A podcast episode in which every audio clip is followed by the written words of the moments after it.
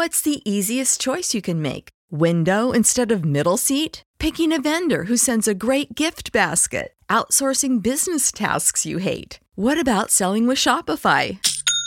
Whether you're selling a little or a lot, Shopify helps you do your thing, however you cha-ching. Shopify is the global commerce platform that helps you sell at every stage of your business. From the launch your online shop stage to the first real life store stage, all the way to the did we just hit a million orders stage. Shopify's there to help you grow. Whether you're selling scented soap or offering outdoor outfits, Shopify helps you sell. Wherever and whatever you're selling, Shopify's got you covered. Sign up for a $1 per month trial period at shopify.com slash try. Go to shopify.com slash try now to grow your business, no matter what stage you're in. Shopify.com slash try.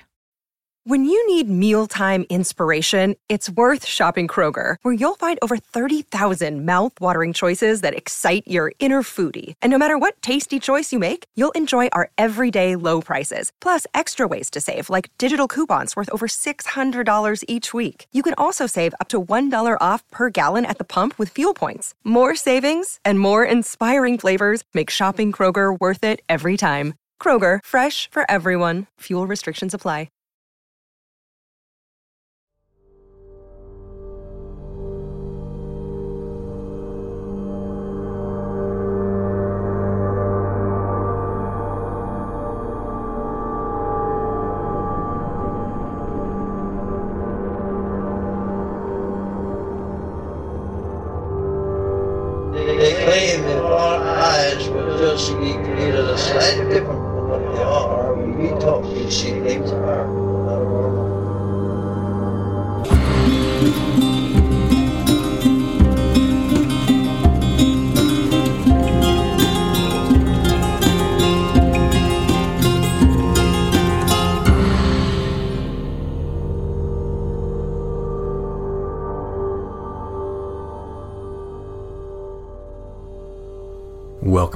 Familiars.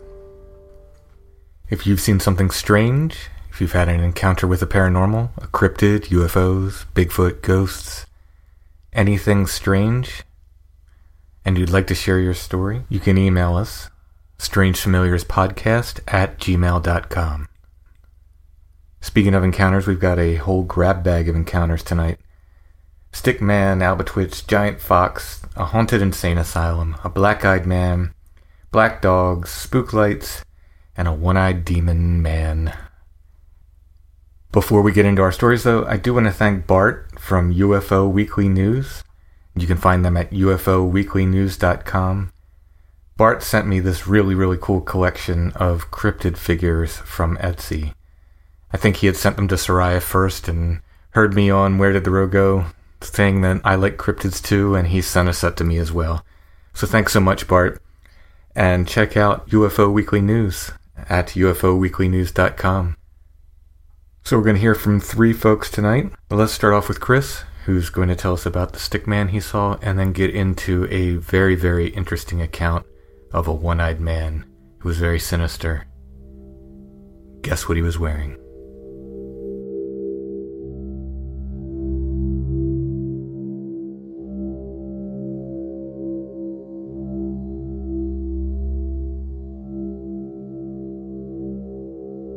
Okay, we're talking with Chris, who has a couple of experiences he's going to share with us. Uh, stick man and uh, possible red-eyed demon or, or something like it. Uh, but uh, I guess we'll start with the stick man. If you want to just walk Yeah. us into that. For sure. Yeah, no, thanks so much, Tim. I, I appreciate you letting me uh, tell these stories. I, I haven't told many people, and um, really like to maybe get an answer if anybody out there has encountered anything similar. Uh, That's one of the most interesting things of late. Whenever somebody brings something up, it's almost guaranteed somebody will say, yeah, I saw that too, which is really, really interesting. Yeah, you know, um, and I'll, I'll get into this with the uh, demon story, but I was telling my brother that uh, we were setting up this conversation, and I thought he might listen to your show, and I, you know, didn't want him to be surprised. So I told him a little bit about the uh, the demon story, which I'll get to in a second, and um, he had a similar experience in a similar place that I'll, I'll bring up. But um, yeah, no, I'm just constantly surprised by this stuff as well. The stick man, it's probably like 10 or 11, was living in Central Florida at the time. I was walking to my friend's house, you know, kind of a loose knit neighborhood. It wasn't a very long walk, like maybe half a mile, three quarters of a mile. Um, and there was a dirt road portion. And the cool thing, like with the dirt road, is it really, like the heat coming off the road just had this cool shimmering effect, and it kind of changed on the dirt road. Yeah, so anyway, I'm walking down this dirt road, and my attention's drawn to somebody walking on the other side of the road coming towards me. And I don't quite know how to describe it, except it was a geometric stick man, almost like something that you see nowadays out of Minecraft, mm-hmm. completely like rainbow colored, just like real bright reds and greens and blues, walking, just minding its own business, coming towards me on the other side of the road.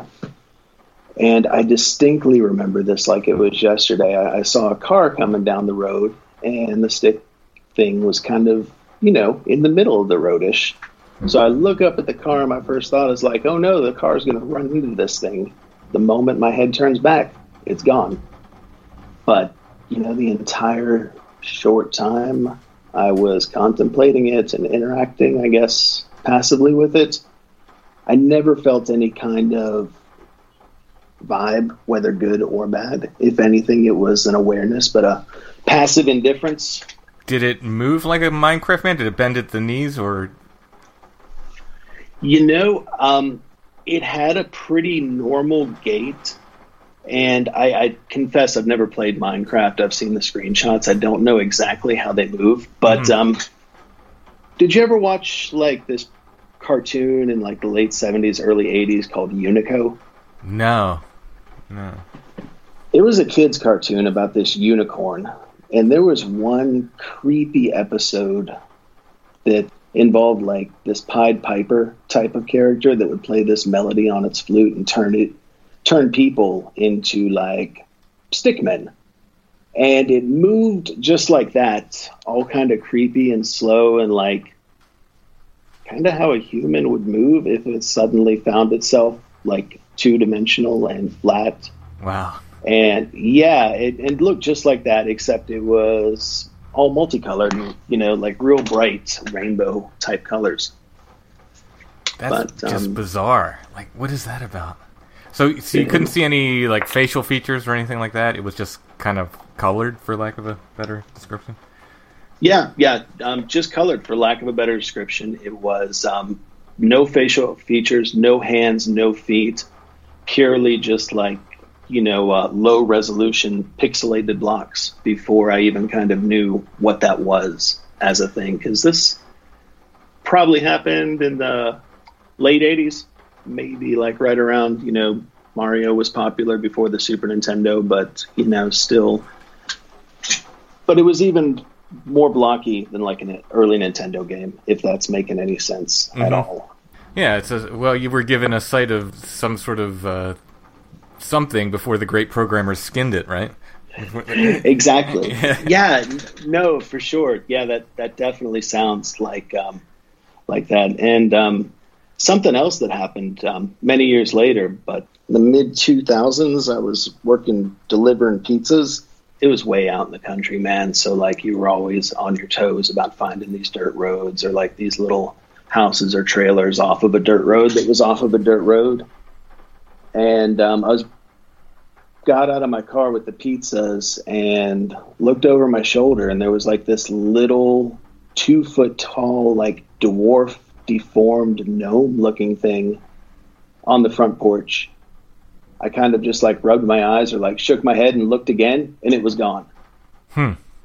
And um, listening to myself talk out loud, I have to say that I've never suspected or been diagnosed with any kind of mental illness or, you know, any issues like that. So, well, the Stickman um, I've never heard before. Although I did have someone email me and say, "Has anyone ever reported Stickman?" And I, I kind of.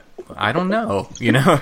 so uh, whoever that was who emailed me, here you go. Yes, but the uh, the dwarf or the I mean the uh, the little gnomey kind of guy, uh, I've actually had several reports of people seeing something like that, and they describe it the same. They'll see it and then they'll look again and it's gone.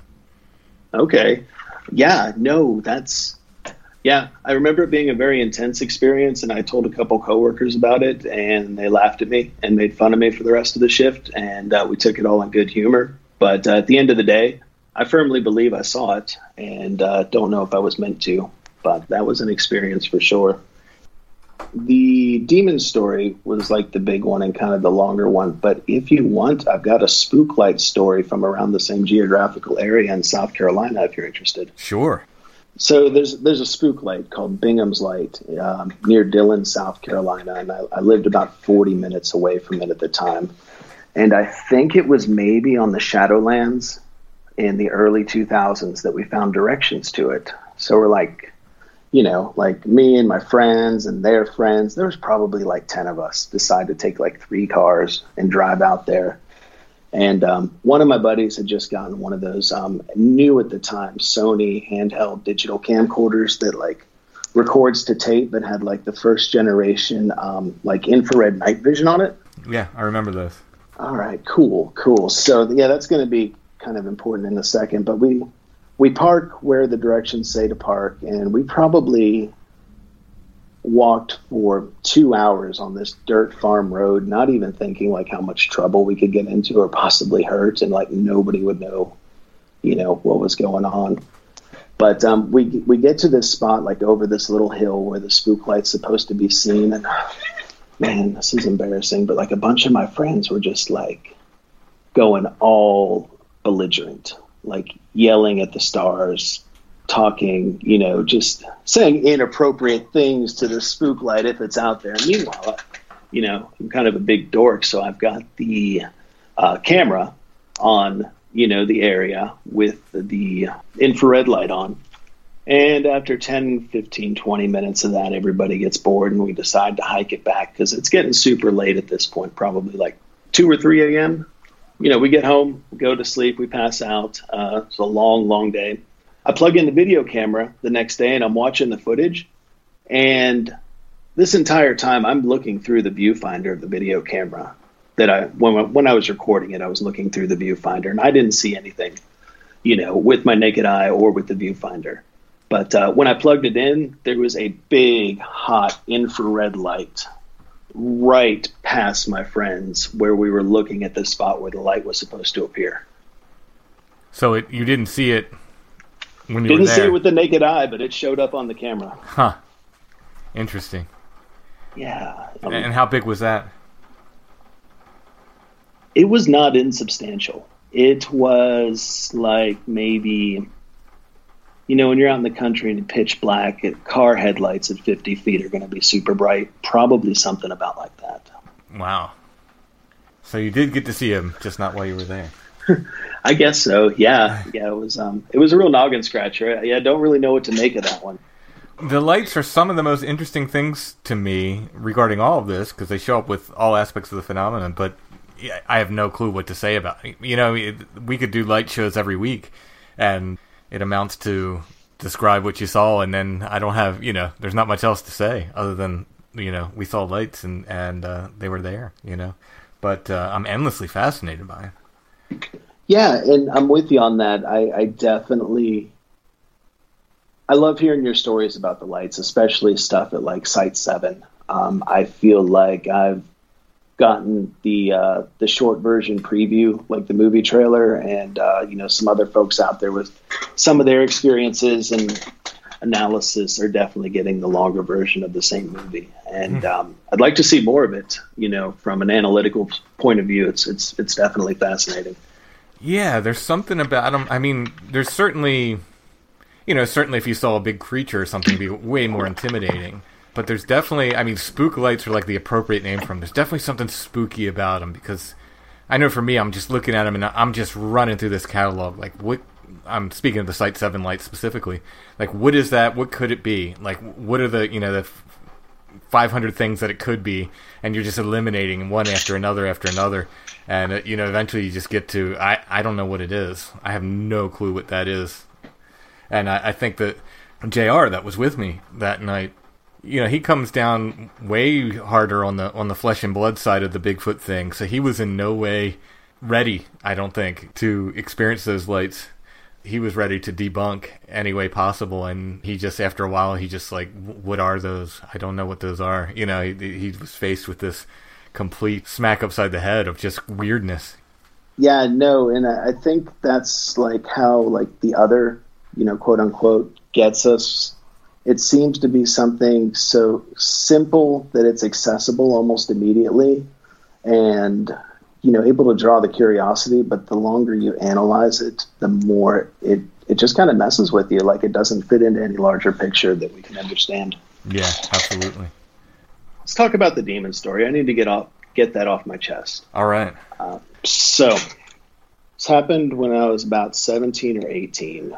I um, was at my house, and it was probably sometime in the mid afternoon, and I decided I was going to take a nap because I was tired. So I'm laying down in my bed, and I've got this weird feeling going over my body. I can't really describe it, and I've since come to understand it as the feeling that precedes an out of body experience or something other of like a parasomnia, you know, sleep paralysis, which has happened to me pretty recently with the same exact feeling. I, have heard some people describe it as like a buzzing. Mm-hmm. For me, it's more of a incomparable stillness of both mind with like a very heavy feeling in the body that almost is like pulling you towards sleep versus as like drifting off towards sleep, if that makes sense. Yeah. All right. So immediately I'm taking this nap. I'm just like, bam. I'm back standing up and everything just feels weird. It's like I'm walking through water that's over my head with the current pushing slightly against me. Like every step, every movement is requiring extreme concentration and effort. And I kind of figured something's up. And I walk out of my bedroom, which was on the second floor with like a little balcony and stairways and a landing going down to the first floor of the house. And on the landing is a disheveled, dirty, homeless looking dude in like his mid 40s, early 50s and one of his eyes is missing. And it's just this big, red, shining, gaping hole. It's like the only thing you can notice. And because maybe I'm stupid, I was like, What are you doing here? What is this? Get out of my house. And I don't remember verbatim what he said. I wish, I wish I did. But it was something along the lines of, We want your soul and maybe that was influenced by like a very heavy Catholic upbringing. I'm not quite sure, or maybe it was just a manifestation of you know other kinds of fears. But I was already feeling very much on alert and just like I don't know if the hair can stand up on the back of your neck in an out of body experience, but if it can, it definitely was. And at that point, I'd remembered reading in some, you know, books somewhere. It's like, well, you can get out of an out of body experience by trying to wiggle your fingers. And I devoted all of my concentration to that. The next thing I know, I'm in my bed. It's probably about 40 minutes later. And I'm a little concerned. I chalk it up to maybe a lucid dream or something like that. But um, it's kind of hard to tell the story. But um, so I want to get out of the house at that point. So I call up my buddy Mike. Mike, if you're listening, please get in touch with me and let me know, like, verify this for me because, you know, I need some validation. But um, we decided to meet at the local bookstore in town that had like a coffee shop in like small town South Carolina. It was like the only place to hang out, really. So I get there a little bit later and see his car in the parking lot. So I walk in. He's talking to somebody kind of near the cafe, a little bit away from the entrance. And I walk up and kind of insert myself into the conversation. And it's the same dude. Missing eye, big red gaping hole, which is just so creepy. Um, same clothes, and you know they're not talking about the weather. They're not like they're having some kind of discussion on like ethics and morality, and it was just a conglomeration of weirdness that I couldn't quite take. So I, I turned on my heel and excused myself and uh, went outside to take a few deep breaths. And uh, Mike met me out there eventually. I just don't know what to make of that because I'd never seen that person before or since. Wow. The soul overtones of the out of body experience combined with like the ethical, moral overtones of their conversation is even more stark because it seemed like the one-eyed guy was making a point of like do what you want to do you know only i can't really explain it except he was it sounded to me like he was saying hurting other people isn't going to make any difference. Just do what you want to do. Like morals and ethics are pointless which you know i mean you could have a philosophical debate on that and make some good points on either side but it just didn't seem very very good you know, if that makes sense. Yeah. Oh, yeah. Wow. Do you remember what he was wearing? You know, Tim, I, I, hesitate to tell you this because I'm not trying to hang on to this story, and I don't know if like listening to your podcast is like influencing me. But I have always been like 99% sure there was like a red flannel shirt over top of a t-shirt with like some dirty work pants. Dude, I'm laughing because, of course, I'm not laughing at your story. It's it. I'm I'm at the point where I'm wondering if I can be stunned by anything with this flannel man thing anymore. And you know, like you're saying, may, maybe you, in retrospect, you've clothed him that way. I understand that. I understand that's a possibility. But I would not be surprised in the least if that was the case. I, you know, it was a real popular look at the time. Like, you know, this was like the grunge thing was, you know, mostly dead, but the scene, you know, emo scene thing hadn't quite. So, I mean, like, you know, especially in like rural South Carolina, you know, flannel's still a thing. It's never been not a thing. Sure. And I, you know, I sent you that PDF describing this encounter, and I purposely left that out of there, and I wasn't going to say anything unless you asked, to not color the uh, narrative falsely if I couldn't verify that. But in all my memories, man, it's like an open button red flannel shirt. Yeah, and you know, mostly what I remember is that eye and like the scraggly, patchy facial hair. Yeah, but um, yeah, the, it's just so weird. It's an odd thing for someone missing an eye not to wear an eye patch. I guess. I mean, uh, you know, far be it for me to uh, think poorly of someone. I mean, you look like what you look like. If you're missing an eye, you're missing an eye. But I can't say that I've ever seen that. Yeah, you know, and I've I've since seen it like a couple TV shows and stuff, but never in real life. And um, you know, it kind of gets weirder, man. So like, my wife grew up in the same hometown I did, and she's, you know, significantly well, not significantly. She's about eight years younger than me, give or take. And if she hears this, she's gonna kill me for not remembering exactly. But um, yeah, so she remembers the same guy from the same bookstore, and she was quite a bit younger. I can't remember how old she told me she was, but he made a comment about the uh, jumper that she was wearing, like something along the lines of like, "I like your jumper," and the fact that she saw him and remembers it too is doubly weird. Yeah. Was it a small enough town where if you were a regular at this bookstore, you would see the same people on a regular basis enough to, to recognize yeah. them? Yes, absolutely. Yeah. No, for sure. Like everybody knew pretty much everybody. You never saw this guy before or after that incident yourself. I mean, no, never saw him before or after that incident. Actually, in telling my brother that I was maybe going to be on your show, and you know, not to be surprised if he heard me. Which, um, until I told him that, he never listened to your show, but I think he's a listener now, so you know, right. that's cool. yeah. yeah he reminded me of a time when he told me that he saw shadow people on that same stairway landing. And apparently, I told him um, normal people don't see those. And I feel really bad because, uh, out of context, it's not the message I wanted to give off. But yeah, no, that's it's just, I don't know what to make of it. But, yeah. Uh, was there ever anything else about that house that was particularly strange or odd, or? You know, that entire period of life was kind of topsy turvy. In that house specifically, I can't say there was anything else strange or odd that's happened.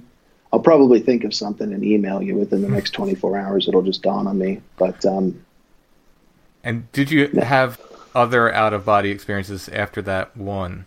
I know you said you had the one kind of sleep paralysis thing somewhat recently.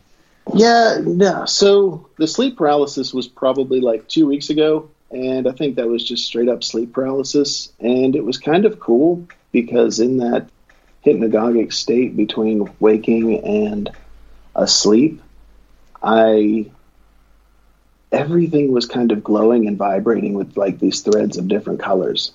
But I don't know what to make of that and could probably just chalk that up to some kind of a hypnagogic phenomena. Yeah, yeah, but be- better that than some weird entity. Yeah. Yeah, well, you know, about a year ago, I was um, experimenting with um, meditation and some yoga and some breathing exercises just for kind of like generalized stress relief. And I was um, laying in bed meditating on um, compassion, kind of not really knowing what I was doing, but uh, I soon found myself in that same kind of stillness of being pulled down towards sleep. And next thing I know, I'm out of body and I feel that same presence of the same thing I felt, just like that absolute evil that I felt when I saw the thing with the with the red eye.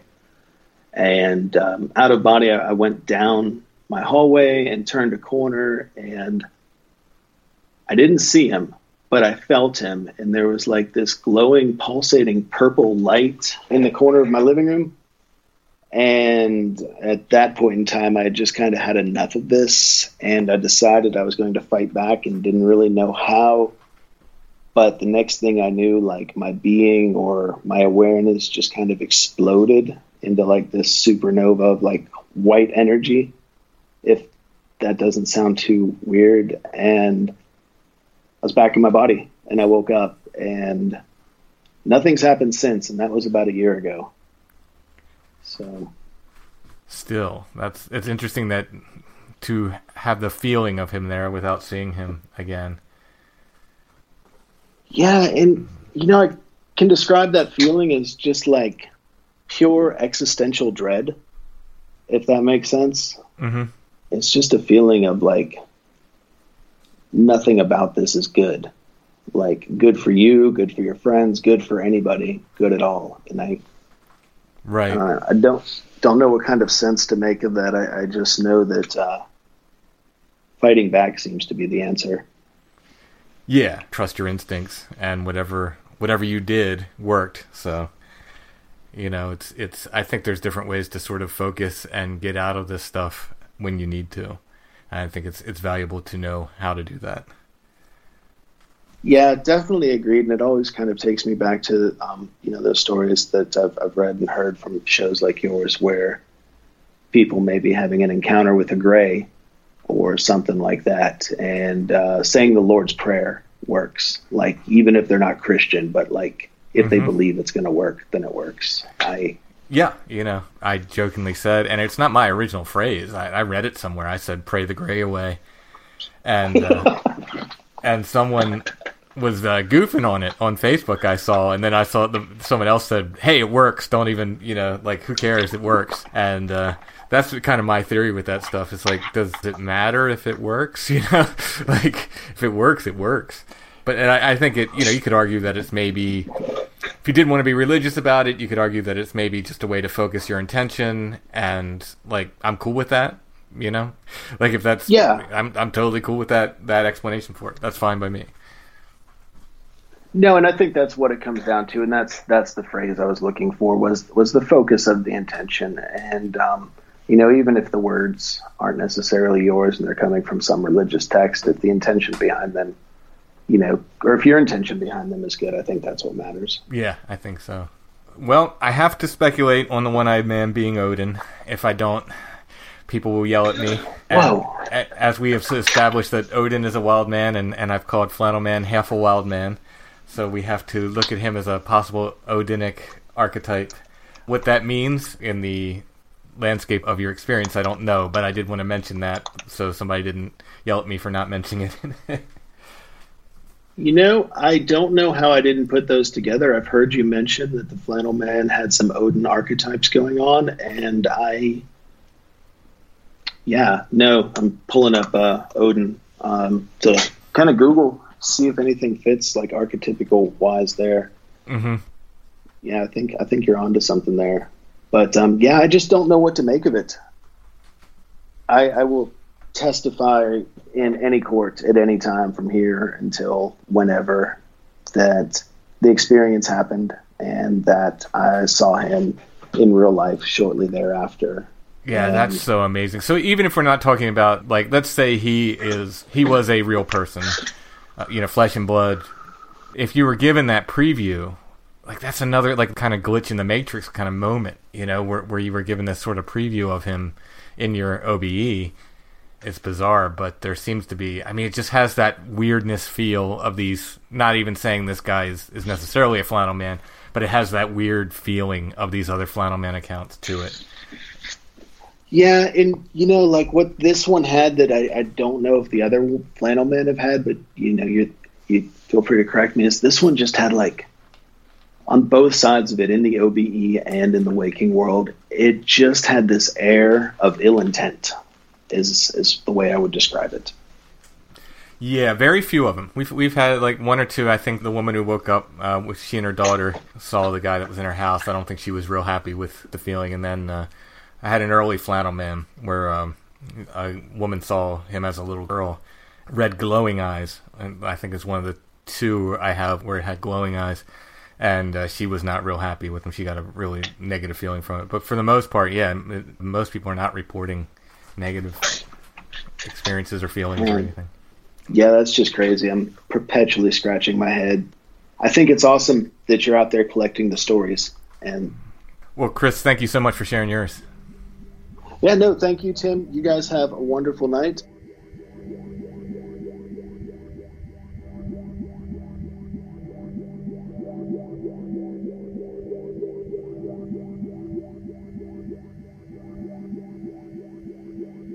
Strange Familiars is brought to you by our patrons. I want to thank our patrons, every one of you. You make Strange Familiars possible. If you like what we do here at Strange Familiars and you want to help us continue to make the show, please consider becoming a patron at Patreon. That's patreon.com slash strangefamiliars. We do full extra shows every month for our patrons, at least one extra show every month. Sometimes we do two, even three sometimes. And $3 a month gets you that extra content and helps us make Strange Familiars. There are other levels of support as well. You can get things like t-shirts, stickers, pins, patches, and more. You can check out all the levels of support at Patreon. Again, that's patreon.com slash strangefamiliars. If you don't like the idea of a monthly subscription, you can help us out with a one-time donation. Check out the show notes at strangefamiliars.com. And there's a paypal.me link there. That helps a great deal as well. Another thing that helps is if you like and subscribe to Strange Familiars wherever you're listening and give us nice five star reviews.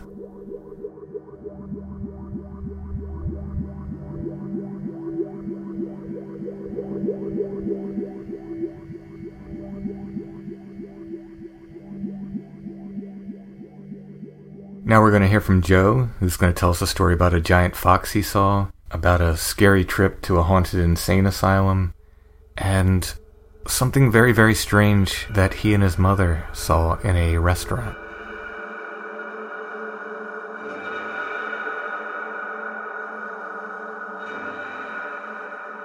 We're talking with Joe, who had a experience with a, a strange animal and a, and a couple other experiences as well. But can you start us off with this this weird fox creature? Yeah, so I grew up up by like Rochester, New York, um, outside in like this small town, farm country, houses like every like 500 yards or so. And um, my barn was across the street. We had our chicken coop over there and the pasture and all that. So home alone, 14, 13, 14 years old, uh, look across the street and I see a fox, well, what I thought was a fox, come out of like the tree line. So I grabbed the 22, was on the porch, run across the street, and uh, well, no, didn't run across the street, ran up to the street. I'm probably about 10, 12 feet away from it. And it's like literally like the same height as me. I'm not super tall, but I was probably like five, one, five, two at the time. And it's just like, look at me in the eyes, and I'm looking at this thing. And the only thing I find online that, like, an actual animal that it looked like was like a red maned wolf from South America. I don't know if you're familiar with that. I'm not, but I'll Um, look it up. Yeah, it looks like a really tall fox with like a bigger mane around it, really, really long legs. And that's like was real slender, but like was like I was looking at this thing like almost eye level, like, well, this is the biggest fox I've ever seen. And I was like, I don't think this 22 is gonna stop it because I shot like a possum or a raccoon, you know, hit him a couple times, you know, they had rabies or whatever, trying to put him down, and you know, a couple bullets took for each one. So I was like, I don't got enough, I don't got enough guns for this thing and it's looking at me and it I don't know, it's probably I felt like it was a long time just staring at this thing and you know, I didn't raise the gun or anything and like I just got this like, You're not gonna shoot me, like laughing at me. And then literally instead of turning around and walking back in the woods, it like backed up. You know, most you know, dogs or anything, they don't walk straight back, but this thing like walked back into the woods, like just creep back a couple steps, gone. Never saw it again. But yeah, that was uh, that was one thing, and it just how big it was. I told my dad. He said it was like a coyote with mange, and all this. But then he was laughing like, "Oh well, that burial mound is over there," because probably about 20 feet away was this mound that when I was real young, it was a lot taller. Maybe it was because of like I was younger, but I think I got eroded over time. And uh, you know, this is like I'm 33, so I remember it from when I was like six, seven years old. Just always being over there and it was like really right next to that thing that happened. So that was like the first weird thing that, besides like, I don't know, my house was, I think it was haunted, but my parents were always like, oh, it's the house settling, it's the house settling, it was an old ass house, excuse my French. You know, I'd see like, you know, shadows out of the corner of my eyes, like just movement and stuff, and just everyone's like, oh, it's your imagination, which it probably was, but I asked my dad a couple months ago, like, hey, what's up with the footsteps on this, you know, the stairs, the hallway creaking all night long? And he was like, oh, I never heard any of that. Cause he goes, because I snore too loud. I was like, well, the house is haunted. He laughed. He goes, probably, you know, something like that. But besides that, I'm not too much at the house. So then, obviously, I knew best. So when I was like 17, moved out, moved to the city. I was living in a punk house at the time with a couple people you know, a couple people lived on the couch. I shared a room with somebody. One of them, his name was John. And then we had a friend named Ray. And being bored, having no money, we used to break into this old psych hospital. It's about like 15 stories high. This is probably like this one of the, well, one of the scariest moments of my life. So it was like a really rainy night, and we'd been in this place probably like 15, 20 times you know, you always thought you heard footsteps or saw like something out of the corner of your eye, but like there was always people in there doing graffiti. People would go there and party. But as we went, the more and more we went, you know, the less people we saw because they had a security car that would go by every hour. So you kind of had to watch, wait for it to go by, and we would jump up on the. You can't do it anymore, but there was a shed. We'd climb up on the shed and then jump up onto a roof that had like a little castle wall around it, and uh the first weird thing that was for real that like wasn't just our imaginations was we got finally got up to the roof because there's a lot of doors that are locked so you had to like go from one wing to the other to go up staircases. The elevator shafts are empty so it's pretty like sketchy in there. So um when we got to the top we opened the hatch to the roof. They were like oh you go first you go first so i went up on the roof and i get up on the roof and um i hear and i know because we had goats and um one time somebody bought one and they didn't have anywhere to kill it. So he's like, hey, can I do it here? And, you know, I heard what a goat sounded like getting a throat slit. And in the woods, literally at the bottom of the tower or, you know, the building, hear a goat screaming like it's getting a throat cut. I was like, oh, shoot, no one's going to believe me if I'm hearing this. So I reached behind me and it was actually Ray, grabbed his arm, yank him up. And I was like, yo, you hear that? He's like, oh, what the hell? What's going on? I don't want to go back down out there you know, it was just it was real intense screaming. Obviously, no one else heard it, made fun of us. So Ray, he doesn't believe in any ghosts, nothing. He wasn't scared. He, he was like, I'm not scared of anything. There's no spirits here. There's nothing bad here. Because there's all sorts of rumors, like um, experiments on patients. It closed in 89. And I think it was probably open in the early 60s. So it wasn't open very long, but it got shut down for some reason. And um, I was working construction at the time and every construction crew that went there like quit within a couple days saying it was haunted people were getting seriously injured so no one like no to this day like everything around it from the ground up brand new new mental hospital uh all new businesses everything all around it all done up but this building they will not touch and they've tried to turn it into apartments for the colleges just no one wants to work on it i guess so the goat screaming was like the one weird thing and then being broke and kind of scumbags we decided to uh, go in there, and the copper prices during the time were really high. We're like, yo, the basement is loaded with copper wire and piping. We wouldn't have to cut anything. Literally reach up, pull down, fill a couple bags. We are like, oh, we'll get to eat, like have a good time, you know, like whatever. So I'm completely sober. Like I don't, I didn't drink, I didn't smoke, I didn't anything. Uh, the one kid drank and the other kid didn't. So we're like, okay, we're gonna go in there. It's a real dark, rainy night. The wind's going crazy, you know, perfect spooky night. So we're all like joking, like, oh, tonight's the night. We're gonna get, you know, the ghosts are gonna come get us. We're all laughing, stop it, you know. It was it was pretty intense, and uh, you know the weather. We were like, oh, it's real like real bad out here. At least like we knew inside the building really well, so we were like, at least when we're inside, like you know the weather can't affect us. Not a big deal. So being broke and kind of scumbagish. I I knew a lot of homeless people. Not saying that if you're friends with homeless people you're a scumbag, but I just hung out where I was and you know gave homeless people my cans because you know whatever. So they would swing by once in a while. We knew this one guy. We called him Voodoo Bum because he had like a skull, like little tiny skull necklace on all the time, and had like a staff. And we were always super nice to Voodoo Bum. Not that like I don't know the other ones would laugh, but I was super nice to him. So like I don't want no voodoo put on me. So we're at the gas station about to go. We got bags, tools, flashlights, everything. We see Voodoo Bum and he creeps out of, like the corner and he looking at us all crazy. He goes, What you guys gonna do tonight? And we're like, you know, gonna go go gonna do some things. He's like, Oh, be careful, they are out tonight. We were like, What's out tonight? He's like, They're out tonight. So uh, you know, we're all thinking like, oh, like maybe you you know, some people out robbing people or something because you know it's a pretty violent city. So we were like, ah, whatever. No one's gonna be where we're going, so whatever.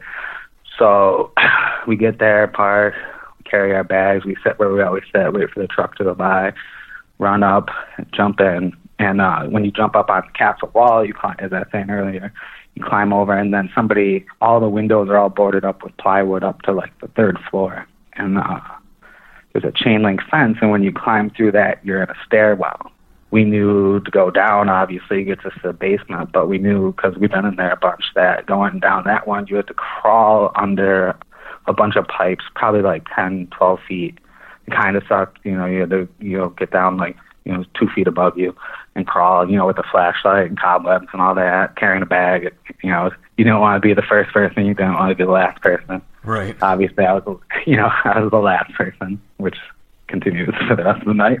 So we really knew this place really, really well. Like we got to the point where we could mess with other people that were in there. Like if they like, you know, we'd try to try to spook other people. You know, we had a good time in there. So we we really knew the building really well, except for one wing that was like welded shut all the way up, and that's where supposedly the morgue was in one of those.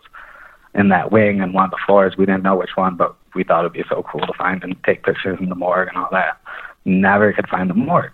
So we crawling under. It's going the same way. Everything's exactly the same. No bad feelings, no bad vibes, nothing. We're feeling great.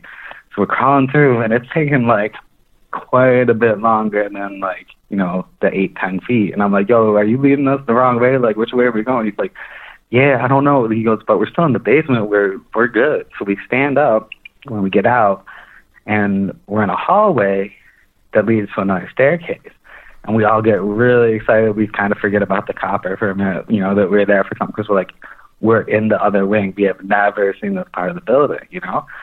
So we start walking up the stairs, and the next, uh, the stairway is blocked with like a chain fence. They try to keep people out of there pretty well. You know, they block off like the roof access and all that stuff once in a while, but you know, we just break through. But so the chain link fence blocking us from going up. So we know, well, we'll just get out here and go to all the wings were the same. So we'll go to the other end of the hallway where the staircase is. That will go down to the basement, and we'll just continue. And then now that we know to like, I don't know how we figured we were gonna get back there, but we just figured we had to crawl a different direction to get back to the spot, so we weren't too worried about it. The hallway is probably like, I want to say like 20, 30 feet long with like, we had a very like hot, I mean, it's obviously a mental hospital, but it had like a school vibe. The whole thing felt like they really viewed people with mental disorders as like children. Like there was just like bunnies painted on the walls. And mind you, you know, no one's been in it for like 20 years, so it's all paint and looks like, you know, the paint's peeling where it looks like giant claws are scratching it, stuff like that. You know, extra spooky. So it's just like carrots with, you know, rabbit heads and just weird stuff all over the walls, or like people doing graffiti, like real crazy stuff. No graffiti in the swing, like no one had been here in a long time, lots of dust. So we're walking down, checking all the doors, all the doors are locked, which is weird because, you know, the rest of the building is pretty open except for this one wing. We probably get like 10 feet away from the door, and I'm just feeling like, oh wow, it just seems like I feel like you know we should turn around. I'm thinking it, and I'm looking at the kid John who does believe in like you know ghosts and spirits or whatever, and uh, he's looking all wide eyed. And then uh, Ray's just shaking his head like you guys are trying to get me. Like he strides ahead, and all of a sudden he stops because we hear we we all stop at once, and um, he's like a step ahead of us. We hear like I I can't do it, but like you know either the, it sound like the wind like hitting the corner or something, making like a high pitched like girl scream almost, but like one note. So we're all like, that's the wind. Like, you know, why we were not worried about this. It's just the wind. We're all laughing like, oh, yo, your heart's going. We're like, oh, like you're scared. No, you're scared. And I was like, all right, whatever. So I, you know, take a couple steps ahead where I'm shining the light at the door. It's just a solid door and um, walk in and then all of a sudden the same scream and it sounds more like like it sounds like a little girl screaming. And then this time another scream joins in with it. So every step we take because i'm like i need to like uh ray's yelling like oh somebody's messing with us. They got they got a stereo behind that door. I know it. I know it. So we're walking. We're probably like we'd only move like two three feet. And i was like i can't stop anymore i'm looking at at john and he's looking at me like i can't move it felt like like a I don't know, it felt like like trying to walk through water, but not wet. Like I wasn't wet, feeling it was just heavy. Like I, I it was intense. Like I never felt anything like that. Like hairs on the back of my neck were standing off. So I take like a half a step forward. It's like you just hear like my ears. I can't hear anything. The ringing, I just scream and just like sounds like ten, fifteen voices screaming, and then it would be like they they wouldn't stop, but like one would stop and then another one would keep going. So it was like that, like whatever it was, catching breath to do it. This kid uh, Ray, the one that doesn't believe anything, goes, "This place is," he swears, often haunted, and books it. He starts running, and uh, you know I'm not gonna stick around, so I start running, and I'm the one with the two bags. So we're running, we're running. Uh, John's in front of me. He's uh, Ray's in front. And I'm running the back, and I'm I was like pretty fat at the time, so I'm like trying to keep up and carry these tools because it was like what I needed for work. So I was like, I'm not like leaving these, you know, like I need these. So I'm running. We crawl under the pipes, and I'm hearing like I don't know what it was, but there was something behind me, like footsteps, footsteps, and I was like, but like, mm, like, like if something like soft was like not like heavy, like boom, boom, boom, but was something like soft, and then it would drag. It was like a step and then a drag. It was like right behind me underneath the the pipes, and I'm crawling.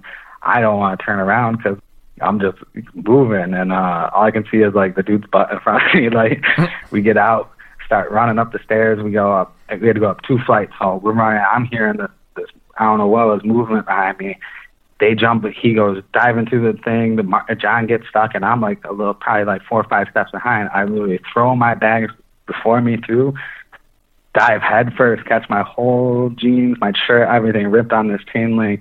I'm standing there looking at my shirt. I don't hear the noise behind us. I was like, Whew. we all like scramble all the way to the opposite side of the wall, away from the opening, we're all leaning there. I was like, you guys hear those footsteps? And they're like, yeah. What the hell is this? And then we start laughing because you know, we're a bunch of, you know, cocky young men. We don't think like, you know, we're, no one wants to be like the weak guy, you know, we're, we don't get want to get made fun of and all that.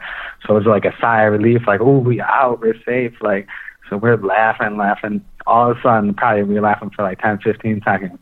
All the plywood on the the walls of the windows all around us, they're all boarded up. Just start shaking fists. They're, it sounded like fists were pounding every window all the way around us. Probably like 10 windows like on each side. We, I tell you, we did not look to see if security was there. We just threw our bags over. I didn't even jump on the shed. I jumped off, hit the ground, rolled, grabbed my bags, and we didn't like. Normally, there's like a you know stealthy approach to get in and out.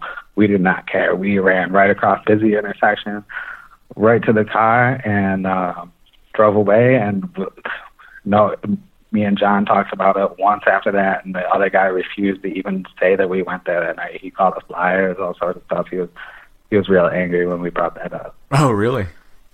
Yeah, he was not. I think it because it scared him more than anything because like he didn't think of anything like that before. You know what I mean? Did you ever go back there? Yeah, like so I was terrified for like five, six years, and I was like, I, I will never go back in there. That was scary. And then I kind of like, kind of had the realization when I stopped living my life in such poor, poor lifestyle. I came to the realization that if I didn't go there with the intent to like take something out of the building, I would be fine. You know what I mean? And uh, honestly, the view from the roof is the most beautiful thing. Like the city lit up, and you can see the stars if you looked up, away from the city. So you know, probably like eight years later, I went back in there, didn't have any problems, no issues, nothing. I don't know if I'd have gone back.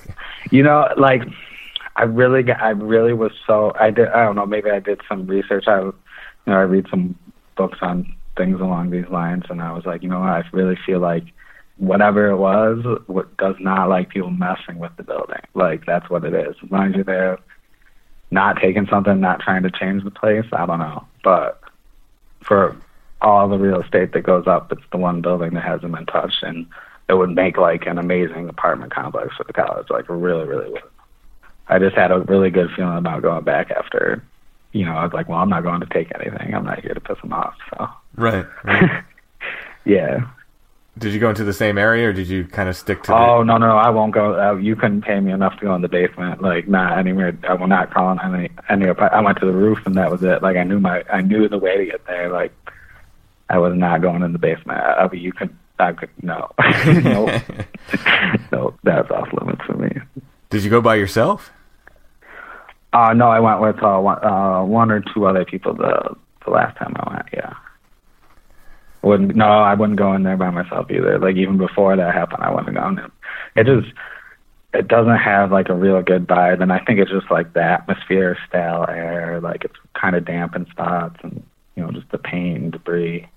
There's a lot of weird, interesting things in there. Like it, uh, it closed in '89, and uh, the Bills went to the Super Bowls, which you know they're an hour away, so there's a lot of fans here. Went to the Super Bowl in '91, '92, and '93, and I think on the 13th floor in one of the bathrooms, in the men's bathroom, um, each stall is plastered. There's three stalls. One stall has 91 newspaper clippings, literally from like the stall from the bottom to the top on the ceiling, the floor, everything. Uh, 91, and then the next stall is 92 and 93 newspaper clippings from the Buffalo Bills. Huh. Kind of, kind of weird that somebody went in there like, you know, two years after, and then every year since to decorate a bathroom on the 13th floor. You know, Yeah, a little right. strange. yeah, but there's yeah, there's a lot. You know, there's a lot of urban legends and stuff about the place, but um, I did a lot of research on it to see like if the, the doctors doing experiments on patients, those like stories were true and all that. And I couldn't find it. One guy got charged with like malpractice or something, if I remember, but it wasn't like on the scale of what people said. You know what I mean? Mhm. How it's made out to be. But yeah, it definitely has like, yeah, it's an interesting place for sure. So there's one more account that you were talking about. Uh, in uh, is it happening in a Chinese Yeah. restaurant? Yeah, so this is a little bizarre.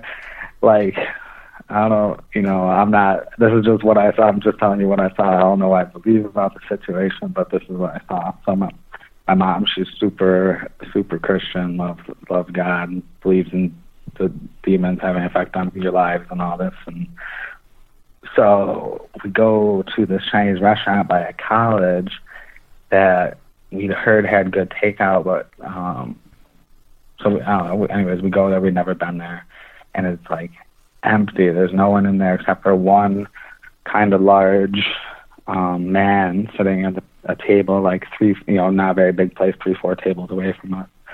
So the staff comes out, like there was a lot of staff for like how dead it was, you know. Normally mm-hmm. places have, you know, a couple people like waiters and waitresses, but there was like three or four of them, the hostess, everything.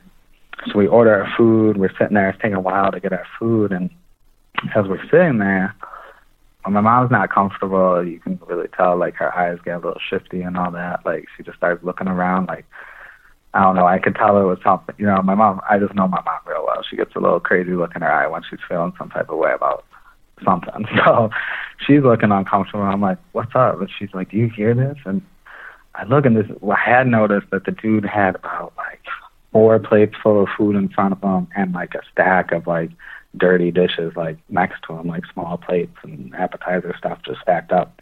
And they were coming out, bringing him more food, a steady stream of food going to him, and then the plates getting taken like real quick.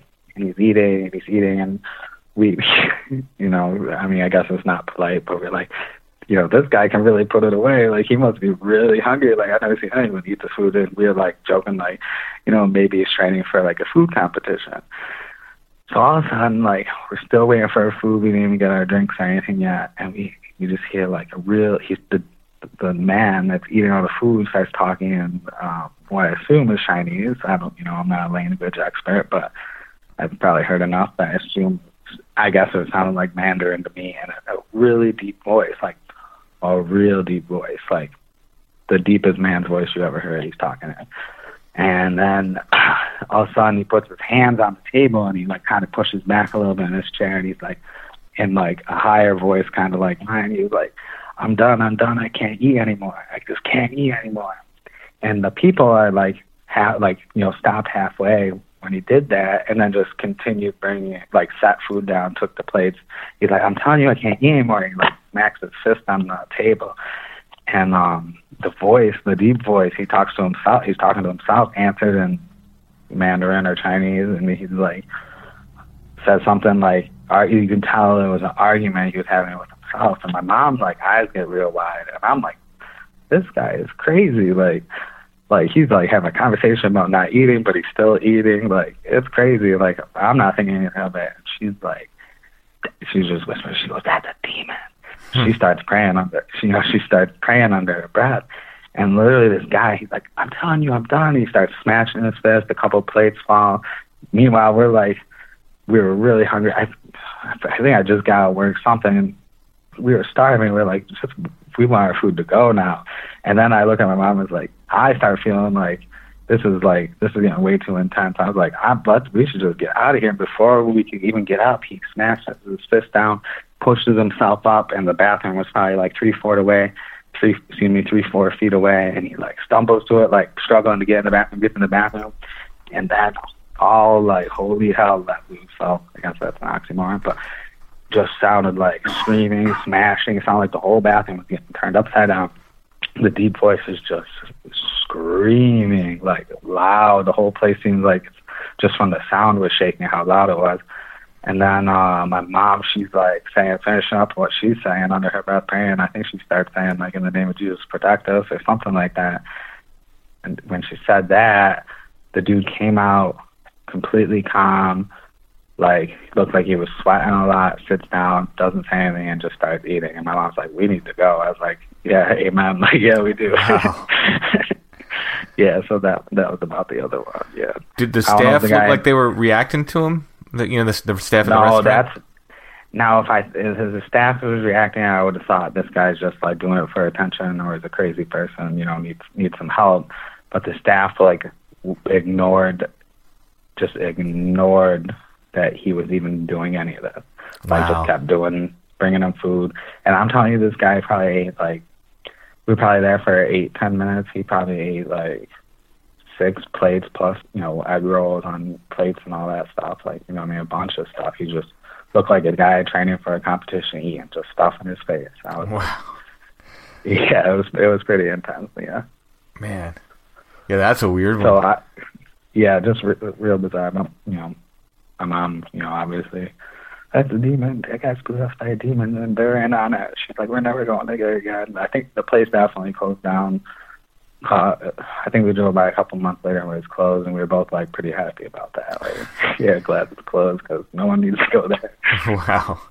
To go all the way back to the beginning, and this fox creature, did it look just like a a normal like red fox, just kind of enlarged? Okay, so yeah, I should have explained that a little more. It um looked like body wise a little bigger, like a little more muscular, like you know, foxes, especially around here. Like we have really big coyotes out around here. They're supposedly I watched some documentary, they're mixed with wolves from Yeah. like northeastern Canada. You know, they came down and all that. So Mhm. I know what a coyote looks like. Like I've shot you know, shot at a couple and all that. And uh it looked like a fox.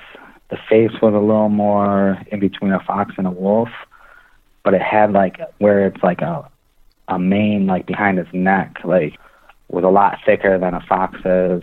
It was like real thick hair on its shoulder, like from its ears back was really dark black, um, dark reddish black. I don't I don't know, really, it just had like a mane, mm, like a Rhodesian Ridgeback, but a little fluffier. If you look up, uh, yeah, the red mane wolf, it looked a lot like that, but Mm-hmm. not like that. Like that's the close. Like I, like I, you know, I was really big into like biology and like animal. I love animals. You know, always was in the woods and all that. And uh, you know, I knew every animal in the area plus some. You know, so I like searched like encyclopedias, went to the library, did the, you know, didn't have the internet at the time, did a lot of research, and I finally was like, this is it. And you know, that's. I, I was really sure of for a long time. I was like, "This is it," and then I was, but I was just telling myself that because I knew it wasn't exactly that. It was something that I don't know how to describe it. Right. Not to say it seemed like intelligent or had like you know anything like that, but just the way it looked down, it looked like looking down on me, but like laughing about it, like like just like a fox, like you know, like a fox is like like sly and all that. It was giving me a sly look, like you can't do anything to me, laughing at me. Wow. I'm not like I didn't. I never felt threatened. Like because if I did, I would have you know put the gun up and shot at it. But I never, I never even raised the gun because I just was like this is hopeless. Like you know, real pointless. And like we had chicken. Like we literally we grew up like eating what we grew. Like chicken. Like we ate our chickens, our eggs, everything. You know what I mean? So it's like if a fox got the chicken and I watched it, my dad was gonna be mad at me. You know what I mean? But Mm-hmm. I don't know. I just looked at it and I was like, I'm, not- you know, I didn't know what to say. Like, I just was like, this isn't supposed to be real, or if it is, it's not supposed to be here. Like, you know what I mean? Like, Right. that's all. That's all I could really think about that. Yeah, but it was very dark around because it was like I was right in line with. I didn't get like a side view because it was literally just backed up into the woods, like a couple steps, like very smooth motion, like not like I have two dogs and uh, they don't walk backwards very well. You know what I mean? It's like a little jerky. You know, they're feeling behind them before they start. This thing just creeped back into the woods and was gone. And there's not that I don't know if this has anything to do with it, but there's that mound, and then probably like 50 yards away is like a raised section of ground. It looks like a like a footpath that somebody raised up. It's probably like two feet high, three feet wide that like cuts through those whole woods, like half like divides it right in the middle. Hmm. Well, It's real weird. I've never seen anything like that anywhere. But I was like, I always asked my dad what that was because I used to go in those woods and play a lot, which is no squirrels. You'd see a couple birds on the edges, but there was like it was. I call it the quiet woods when I was a kid because it was quiet. There was nothing in there. Oh, and I always asked my dad like, "What's up with the the road?" I call it my road, and he's like, "Oh, that's the Indian." He goes, "There was a, you know, my dad. He always used to drive. He was a farmer, so he drove around, talked to all the old timers all the time. So he was like, "Oh, well, I was told that there was a massacre and they buried them like side by side." And it, he goes, "It was way bigger back in the day when when he first bought the property." But we had like that area floods a lot, so like I I went back a mm, couple years ago, and, and you know, really hard to recognize anything in there because it's just like the, the mud and everything. Just there's a swamp nearby, so the ground changes a lot. Pretty, you know, surprised how fast it changed from when when I was younger. You know what I mean? Mm-hmm. But yeah, it's a little it was a little weird over there. So How tall did you say it stood? so I was probably like five one to five three, and it was its eyes were. I went. Hmm, its eyes were about level with me. I don't know, being you know road distance apart isn't too far, but maybe like height seems more. You know, maybe it was like maybe its ears were up to the top of my head or so. But I, I was looking at it right the eyes, like it was probably about four foot eight to five feet. I'd say. Wow, which is tall, considerably yeah. bigger than if you look up the red maned wolf. I mean, that's considerably Yeah. bigger than they get. Yeah, and I was like, this thing's the size of me. That's why I knew a 22 wasn't going to do anything. You know what I mean? Like, Right. I was like, maybe if I shoot it in the eye, but like, I really, I thought that afterwards because I, you know, I kind of beat myself up afterwards. Like, damn, like, good thing it didn't get anything because I'd be in a lot of trouble. You know? Yeah. Yeah. I never saw it again. Nope, never saw never saw that ever again, ever. But yeah, the the woods and the swamp are real uh, real weird out there. Like I grew up thinking that woods were quiet. Like I got I went you know when I started going hiking when I grew up, going out into like the Adirondacks and stuff. I it's like wow these woods are alive, and the the woods I was in as a kid was not not Hmm. alive. not no like hardwoods, acorns, every you know perfect squirrel because I you know I had a 22 as a kid. Probably wasn't the smartest idea. I had a BB gun. I probably would you know shot at squirrels if I ever saw one. I I moved to like the city. and I was like, y'all got squirrels here? Like this is bizarre. I didn't know we had squirrels in New York. You know what I mean? Like Wow. you know, a little a little weird, but like I never saw any of that. You know, just mm, pretty much predators, foxes and coyotes everywhere. That's about it. But Right. that's probably why. If I now that I think about it, but it still was a bizarre, bizarre woods. I went actually hiking this winter up the swamp. You can walk up when it freezes, and still dead silent on the sunniest day in the winter I could find. Like dead silent, no birds, nothing. Yeah, that's always Not creepy. that I know. Not that I know that has anything to do with anything. Sorry to cut you off there. No, no, yeah, yeah, yeah. I mean, you never really know for sure. That's the weird thing about that silence. It's uh, Yeah, you know, sometimes the woods will go quiet, and it just happens to be that time where the woods go quiet. But uh, if it's consistently quiet, that's very strange. yeah, yeah. My dad always, always said, uh, like, I was always like, well, why don't you? Because he hunts deer. He loves hunting deer, archery, all that. I'm like, well, why don't you hunt across the swamp? Like, you own the property. He's like, there ain't nothing over there. Like, there's nothing over there. Hmm. He just, he just knew it. Yeah. That's pretty much it, I think. Well, Joe, thanks for sharing your stories. Yeah, you're welcome. Thank you for uh, talking to me and letting me talk about it. Sure thing.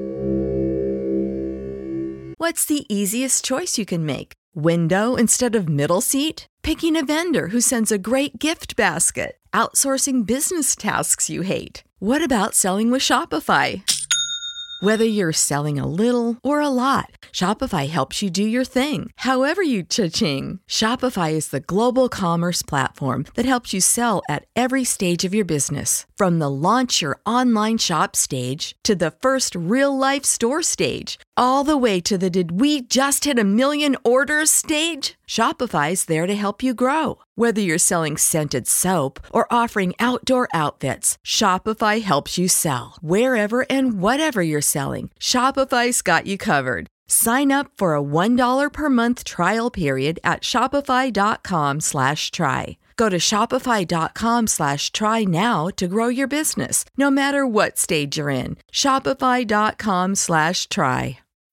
When you need mealtime inspiration, it's worth shopping Kroger, where you'll find over 30,000 mouthwatering choices that excite your inner foodie. And no matter what tasty choice you make, you'll enjoy our everyday low prices, plus extra ways to save, like digital coupons worth over $600 each week. You can also save up to $1 off per gallon at the pump with fuel points. More savings and more inspiring flavors make shopping Kroger worth it every time. Kroger, fresh for everyone. Fuel restrictions apply.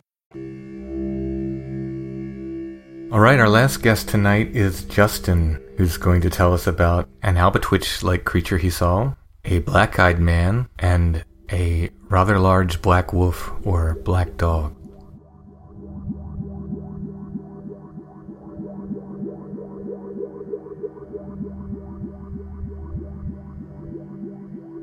Okay, tonight we're talking with Justin, who has an encounter with something that may or may not be an albatwitch or something like it.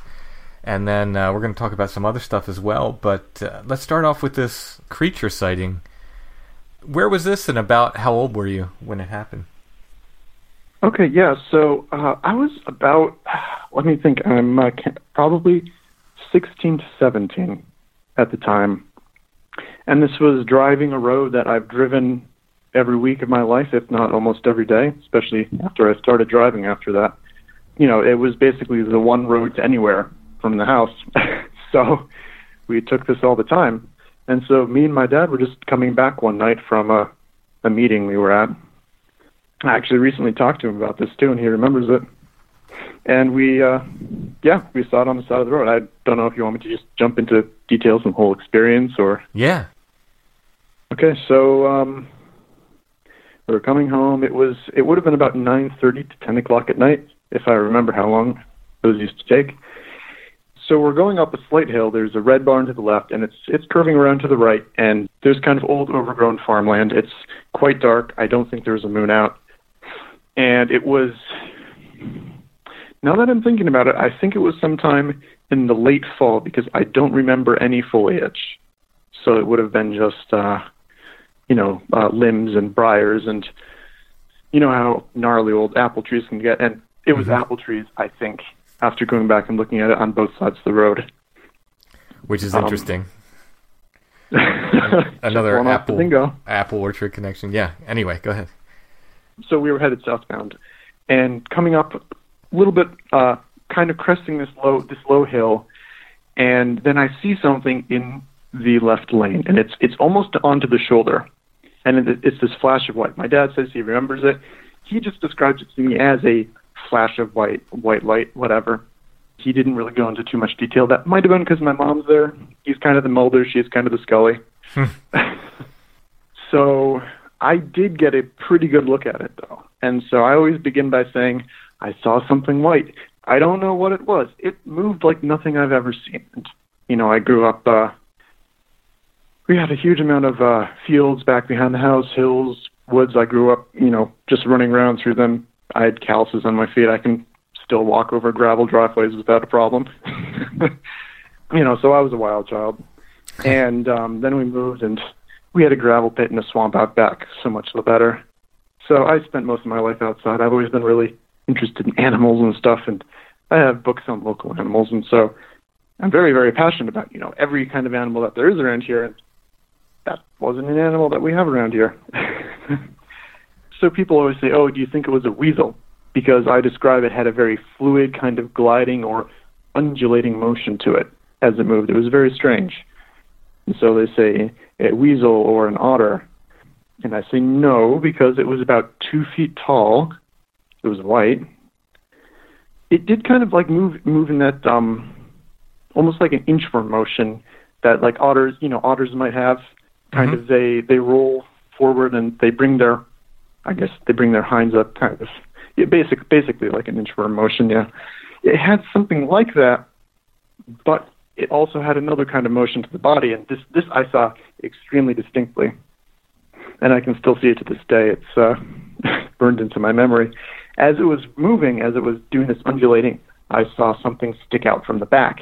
So you have this this normal looking motion, then you have a backward motion sticking out, and that was its elbow, and that could not have been anything else. And so my impression was that this was a small basically it, it was moving like a great ape moved, except it was two feet high and basically looked albino. And because I could see its elbow sticking out as it was moving across the road down into the ditch, and then I get the impression that it looked over its shoulder at us as it was like just as it was disappearing into the brush. So it was And it was the strangest thing. it was hair covered, Yeah. white. The the, the color was white. Mhm. You said about two Yep. feet tall. And was it bipedal? Yes, but it appeared to exhibit a knuckle walking motion. Ah, okay. If it had stood was- up straight, would it have been taller than two feet? Yeah, pro- probably it would have been a little bit taller than two feet if it had stood up straight. So it's kind of hunched over. Yeah. So yeah, maybe I think maybe two and a quarter, two and a half feet would be a fair estimation if it stood up. Yeah, because it was pretty hunched over, but its its its arms were also they were not humanly proportioned. if it had been a human that size, long, longer arms. Yeah, if it had been human that size, the arms probably would have reached to the knees instead of to the mid thigh. Mm-hmm.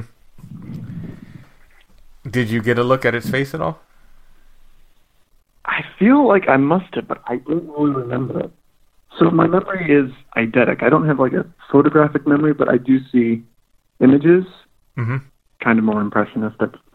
I guess I should say this: the fur on the animal. Have you ever seen like a an old guy's hair, and it, it's kind of like two to three inches long. It's white, but you can still also see the skin at the bottom, so Mhm. it's not very dense. Like, so it looked just like that. So I could see it wasn't like monochromatic because I have a distinct impression of seeing both the fur, but also an impression of either bald patches, perhaps.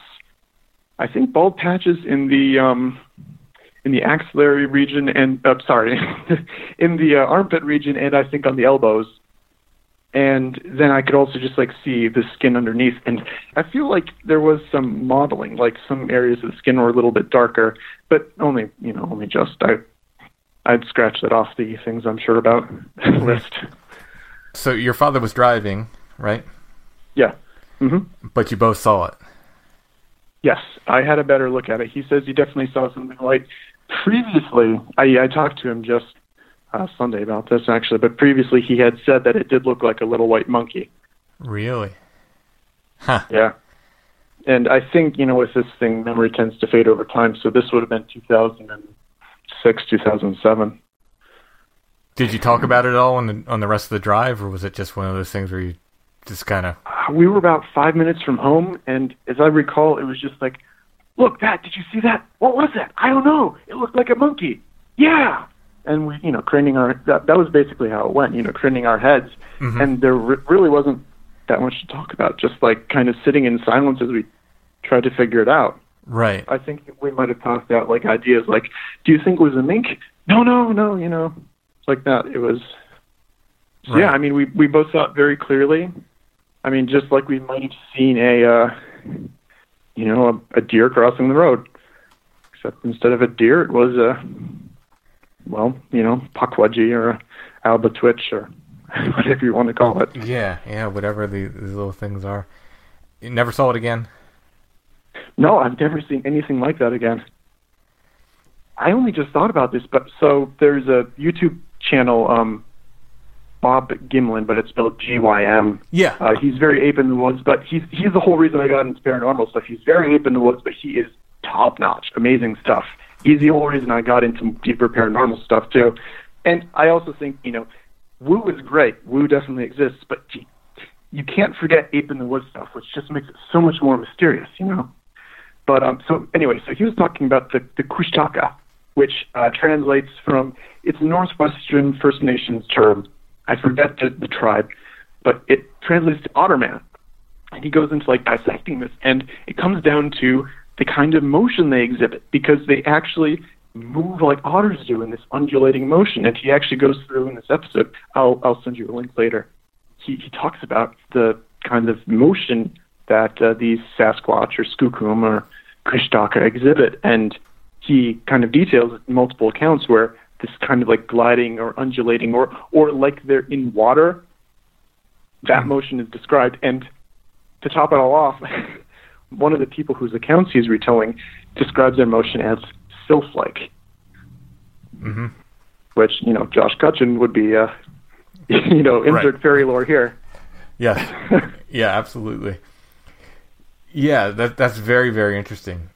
I mean, if they are natural creatures, I think the way they move lends to so many people being confused by it, by them being natural creatures Yeah.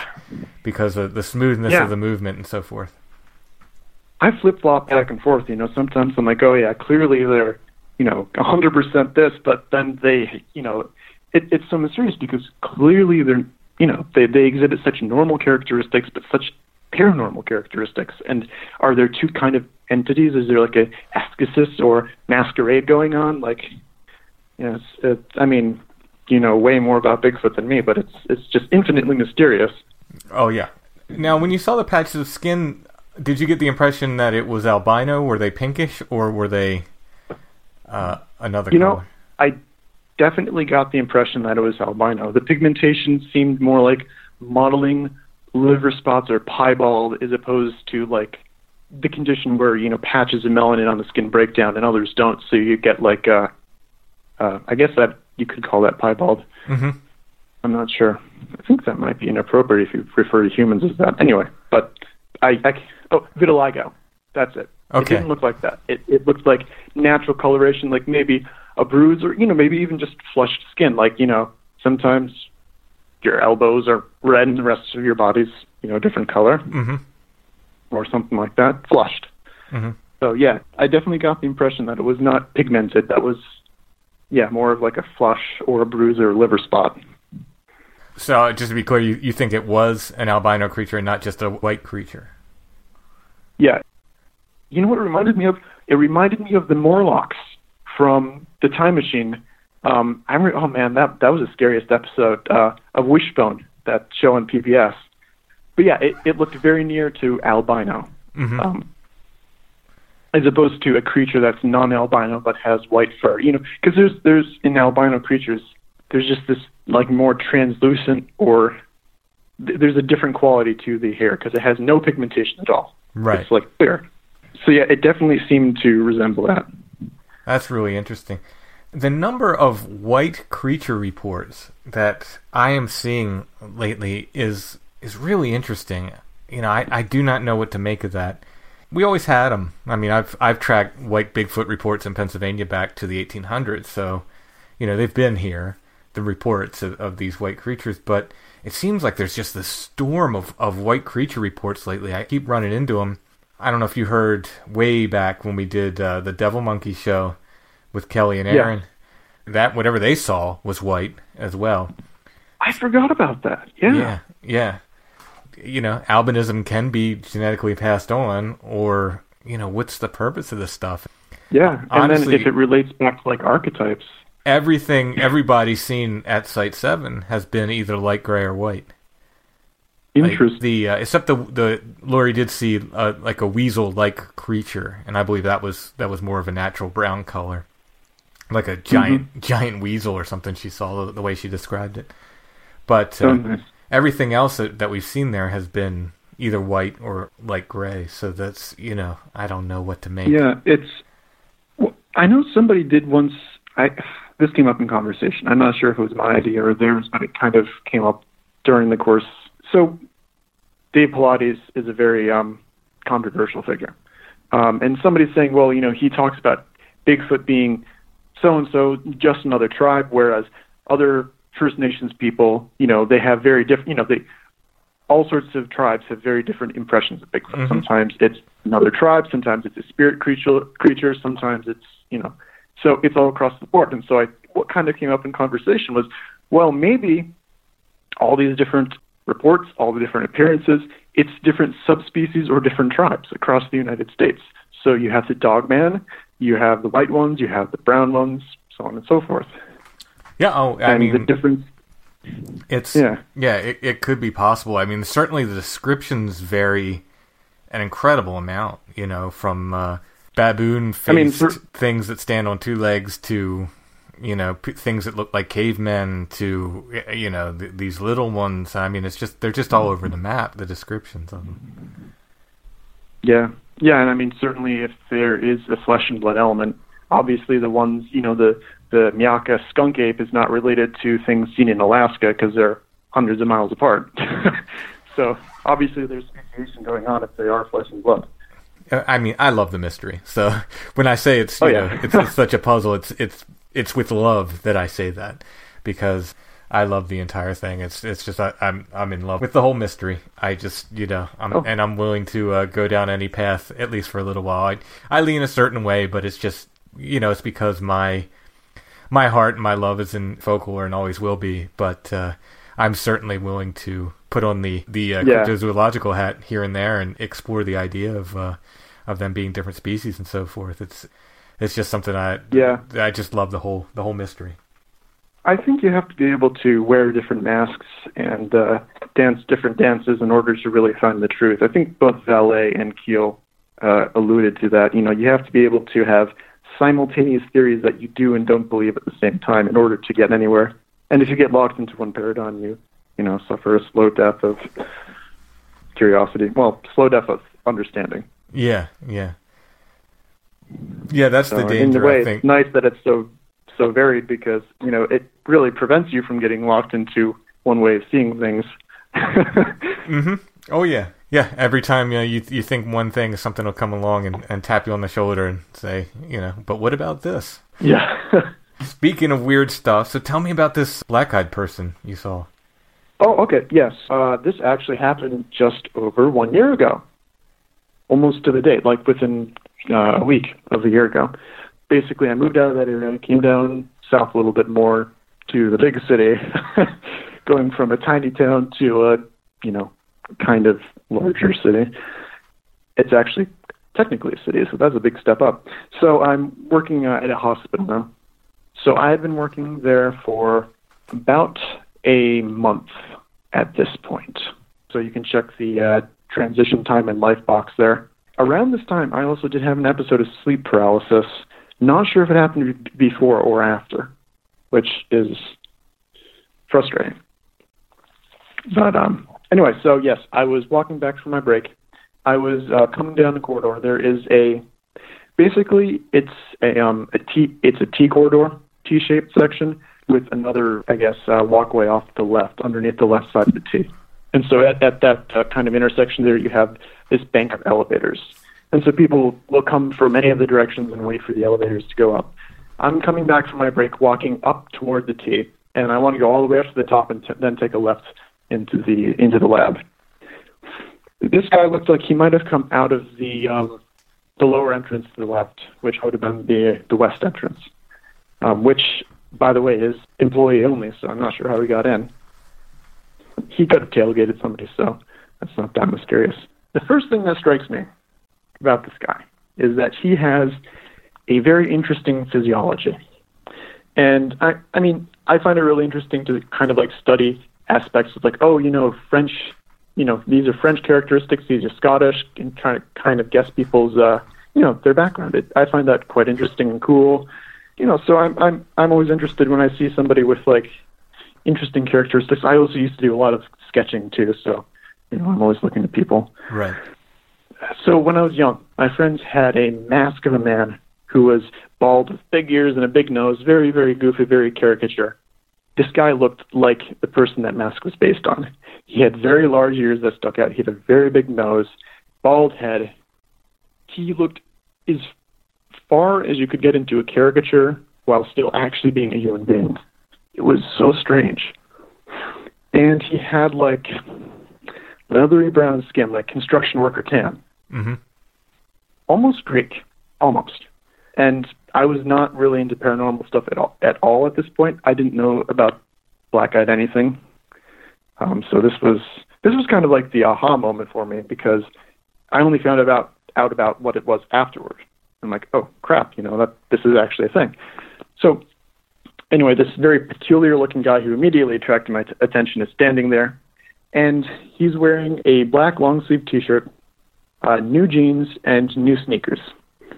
Because jeans you can pretty much see when, you know, new jeans they have like a very distinctive, you know, bright dye color, and when you put them through one wash, you can kind of see the weathering.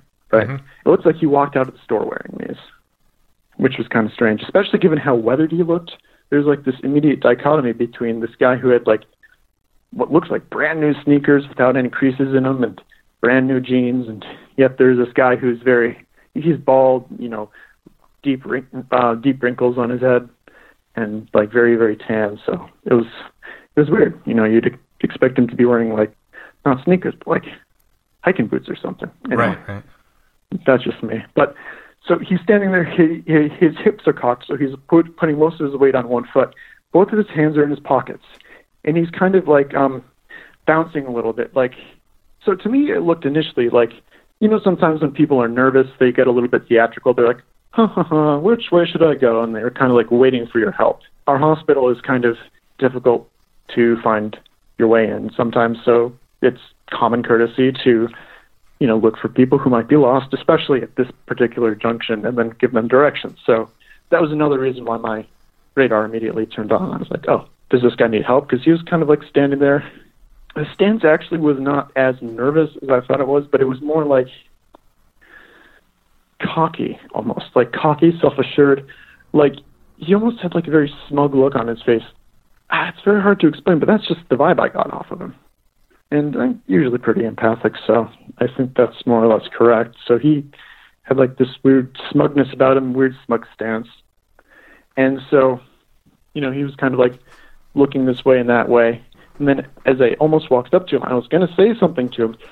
Turns and looks my way. And I can see one of his eyes. And it is completely pitch black. And my heart goes pretty cold. Um, like there is this deep pang of fear that like hits me head to toe. And so like I've I've bumped into a bear, you know, when I was in Alaska, six in the morning going to the bathroom in the campground. Bear. Didn't really get that scared. Same place, I walked between a moose and her baby.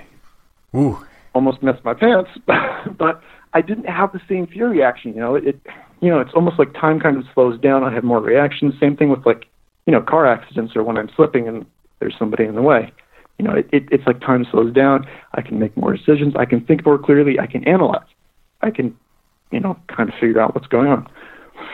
And that's pretty consistent with me. But in this case, it's almost like time sped up. It's almost like next thing I knew, I was down to the left in the lab, my heart beating in my ears, and like this this twin.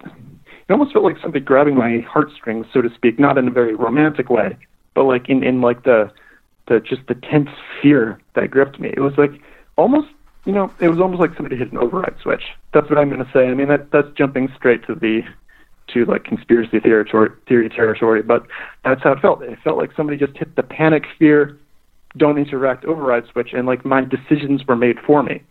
I was maybe I was just so scared by whatever that gaze was that you know it just went to a whole new level of fear in me, which again I hadn't experienced before. And walking in front of a bear or between a moose and her uh, calf, I never got that either. And I mean, those are two situations you do not want to be in. No. no. So, yeah, it's like my brain like just blanked out and I just like skipped. Uh, went on autopilot until I was away from that situation. It was, yeah, it was so weird and so unsettling. It took me like I had to sit down and uh, kind of calm down because I just, yeah, I was so uh, kind of unsettled by what well, that, I've seen. That kind of fear reaction. I mean, that's that's what people report with these black-eyed entities. You know, where they're just they're just mm-hmm. overtaken by that fear, and you wonder. Like hearing all these stories, I wonder, you know, does anyone ever let the black eyed kids kids in because they seem to be like they're immediately terrified of them? yeah, I've heard supposedly one story where it happened. Yeah, I I, I, I, I, heard a couple where, where people said they did, or yeah. or uh, I guess David Weatherly when he was on, he said the woman, the one woman, uh, the kid was in the back of their car. Yeah, Her yeah, oh yeah, that one too. So if I ever tell this story around a campfire, there's an ending I add on. This is the campfire story ending. It's true, but it may or may not be connected, but it's so much creepier. About five minutes later, there's a code blue two floors up, which he could have easily reached from, you know, the elevator he was going to. so, uh, code blue, you know, somebody's uh, cardiac arrest. Okay. Um, so, you know, kind of angel death vibes there. You know, hmm. it happens a lot at a hospital, unfortunately. Yeah. But, uh, or maybe fortunately, because we're there to take care of them. Right. But, right. but um, you know, it's just a fun bit of spooky correlation. Whether it's worth anything, I doubt it, but, you know, hey. And of course, you never saw him again or anything. No, yeah, never saw him again. No oh, one else. He looked like he was um, like Caucasian. I mean, like Caucasian is like from the Caucasus region. Like mm-hmm. he looked like he was could have been like Georgian. Could have had some like you know like around that area. Right. Kind of just the general vibe I got from his facial features, but the gigantic ears and big nose don't correlate at all. and no, no one else who worked there mentioned seeing or anything. No, and I don't know if anybody else saw him, just because of uh, there were multiple people in the corridor at the same time, but they were passing, and I didn't see any of them like talk to him, look at him, acknowledge him, or like intentionally avoid him. Mhm. But so I'm not I'm not sure if anybody else saw him. Right, right. Which may or may- may not mean anything. You know, it's Yeah, yeah, exactly. yeah. Oh, that's interesting though. Creepy. And so then over my lunch, I was talking to a friend about it, and she was she was home, and she was like looking this stuff up, and she said, "You knew about this, right?" And I'm like, "Knew about what?" And she's like, "Black-eyed kids, black-eyed adults," and she was listing me all this stuff, and I hadn't even heard about the whole Men in Black having an olive skin tone thing before either. Like at this point, my my paranormal interest was limited to, I think I had just started listening to some coast to coast stuff, and this was like you know, uh, shadow government, black triangle UFOs, my life as a space marine, you know, that kind of stuff. Like Right. not even, not even truly paranormal. Right. More, more conspiracy theory. So I, I was just beginning to dip my toes in, Oh, and so yeah, I had no idea about any of this stuff. And my friend was like giving me all these details, and she's like, "That fits. That fits." Like, wait a second, holy crap! You said that you know, he looked like this, and so it was. That was definitely confirmation for me. Something that I also kind of forgot to mention is when I saw, I also saw basically where I saw the the white creature on the road. I also saw a gigantic black wolf with my aunt, and you know this thing was far larger than any wolf can be. We don't have wolves, and we don't have black wolves. Oh yeah, that's right. You, you did mention that, and it, it was at the same place. Yeah, Uh, How yeah, long? Basically, How far? Uh, uh, how long? You know, apart were these sightings? I have no reference for that. It could have been in the same time period. It could have been, you know, it might have been like two years apart. hmm Yeah, but I, I don't really have a, a good memory for uh, time and me don't get along too well. no, I understand, but it was like a wolf. yeah, yeah, and, and she she also saw that, and you know, it was funny. I was talking to her about it at Thanksgiving because I was trying to organize these thoughts, and she's you know, oh yeah, it's a it, you know a gigantic black wolf. You know, wolves don't get that big. It was way too big. And I'm like, yeah, you know, it couldn't have been a wolf. And she's like, well, no, it was a wolf. What else could it have been? She was contradicting herself because very much in denial. Um, but sh- she's an experiencer. I think she she can like read people. She's super empathic. You know, she well, she's she's just known certain things about people that were later proved to be true. Like that, for example, that they were abusers or something. Um, I, she's she's very much not into anything paranormal, but sh- she has all the markings. You know, she also has like chronic migraines, which I've heard in a few other cases. And it's interesting that I was both with my dad, who is also he also sees things when I saw the white thing, and I was with my aunt when I saw the barghast, as I call it. Right, right. Um, big black dog. yeah. Um. So, so how big was it? Uh, Can you make an estimation? I mean, I want to say five feet at the shoulder. Wow. Yeah, that's a And big dog. I, have seen Newfoundlands. I know what Newfoundlands are. That was not a Newfoundland, and it wasn't a bear. wow. Was it moving? In, Yeah, in, it was. Uh, it was running across the road. Okay. So, you- so you saw it in motion. Yep. Wow. Same the right to left motion, heading west. You know, same uh, direction that the other one was heading. And was it, it, roughly in the same area, or almost almost exactly in the same area as the albatwitch or whatever creature? Give or take fifty feet. Wow. Yeah, that's. I mean, in terms of this stuff, might as well be same spot. Wow. Yeah. Well, and here here's the crazy thing that so my grandparents once owned this big chunk of land. My dream took place at my grandparents' house. I've always got the creepiest vibes when I was like dog sitting for them and staying over the night. Like I'd leave all the lights in the house on. Um, but they used to own this property too. This is this is just like maybe uh, not even a quarter mile north of their house. You know, sand because they live on on a hill, and so it, it's uh, there's roads on the other side of the hill, of course, in the valley areas, and so this is just the north property, north boundary of what used to be their property. hmm And so it, I don't know, it seems kind of focused on this area. And I mean, I've also had a few other, like once I got freaked out in the woods, I didn't see anything. I don't think I saw anything, but you know, I had just like the get out sensation and I sprinted. And in that same area, I had slept there before. I mean, I napped in the moss in that spot before, so there's no reason to be scared. And yet I just got this overwhelming get out sensation. Yeah. So Yeah. yeah. Yeah, I feel like there is kind of like this this area thing going on. You know, it's it's not like seeing a UFO like Close Encounters of the Third Kind, but it's as equally inexplicable. Yeah, yeah, but and it, to me, it just makes sense. It's one of these these hallmarks of other stuff. You know, people see Yeah. black dogs and other things. Yeah, and we and we live in an area that was settled by uh, primarily like Scottish uh, immigrants. So hmm kind of the importing your folklore thing going on. Yeah, uh, yeah. People do tend to bring their folklore with them, which is uh, it's something I love. Of course, that's that's, that's an idea I absolutely love. They said Yeah, that the uh, the Pennsylvania Dutch brought the Albatwitches with them so they wouldn't be homesick.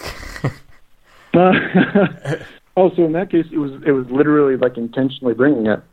well, the, it, you know, I think I think that's a, a little bit of folkloric humor. I don't think anyone ever Of thought that, that, that they put one in a cage and, and brought it over with them or Yeah. anything. And in fact, the the Albatwitch in Germany and Austria is like a bird thing. I mean, it, it's like Oh, it has humanoid qualities, I think, but it's it's like a, this weird bird thing. It seems really like uh, whatever they saw over here, they just they gave the name for whatever you know the the weird thing they were seeing over there is, even though it was a different weird thing. Hmm. It's like, oh, it's a weird thing. We'll just call it an Albatwitch. interesting. Another thing that I, I picked up, you know, by the way, you talk about how alb translates to elf, right? Mm-hmm. Yes. Alb also translates to white. Oh, yes. Albion. Yeah. Oh. In in uh, I, yeah. I've that's always just like a little thing I've thought about. Like it, it means you know white and elf and like more of like the coloration thing. It's just hmm Yeah. True. yeah. Yeah, that's something to think about. Oh, well, I'm, I'm glad we came back around to the. I, I would have felt bad if we missed the black dog story. So, very interesting. Very interesting. I was on a Bigfoot investigation recently, and they had uh, big black wolves, they had mountain lions, they had weird lights and ghosts. All along with Oh, Big, wow. all along with Bigfoot, it was like a checklist, uh, and I didn't, Nice. you know, I only had to ask for like any other weird stuff, and here comes the checklist. I was like, check, check, check, check. Okay, yeah, this, this all makes Wow. sense. Playing bingo. Yep. Well, Justin, thanks so much for sharing your stories. Yeah, absolutely. Thank you for uh, taking the time.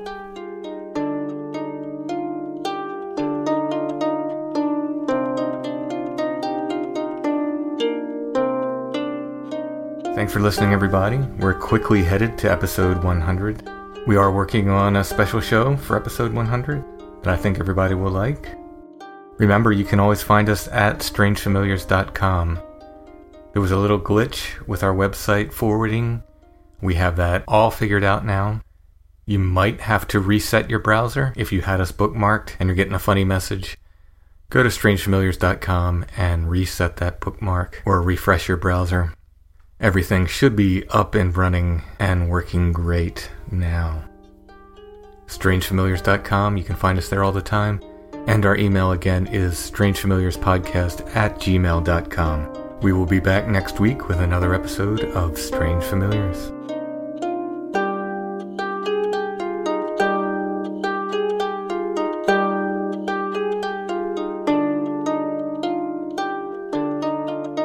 Strange Familiars is a production of Dark Holler Arts, music, books, art, podcasts, and more. DarkHollerArts.com. Intro and background music is by Stone Breath. Go to stonebreath.bandcamp.com for more. And you can find us on Facebook, facebook.com slash Strange Familiars. You can join the Strange Familiars Gathering group as well on Facebook. We are also on Instagram at Strange Familiars.